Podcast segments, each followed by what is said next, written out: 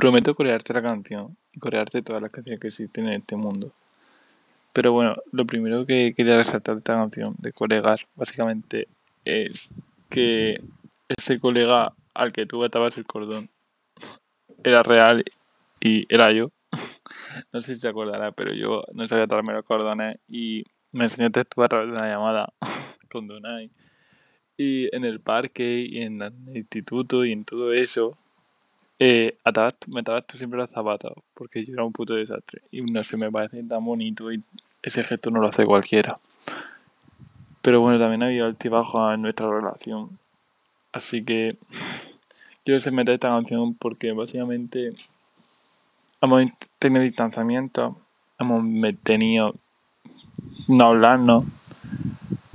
Ha habido mucho altibajo, pero no sé, al final siempre te vuelvo a ver.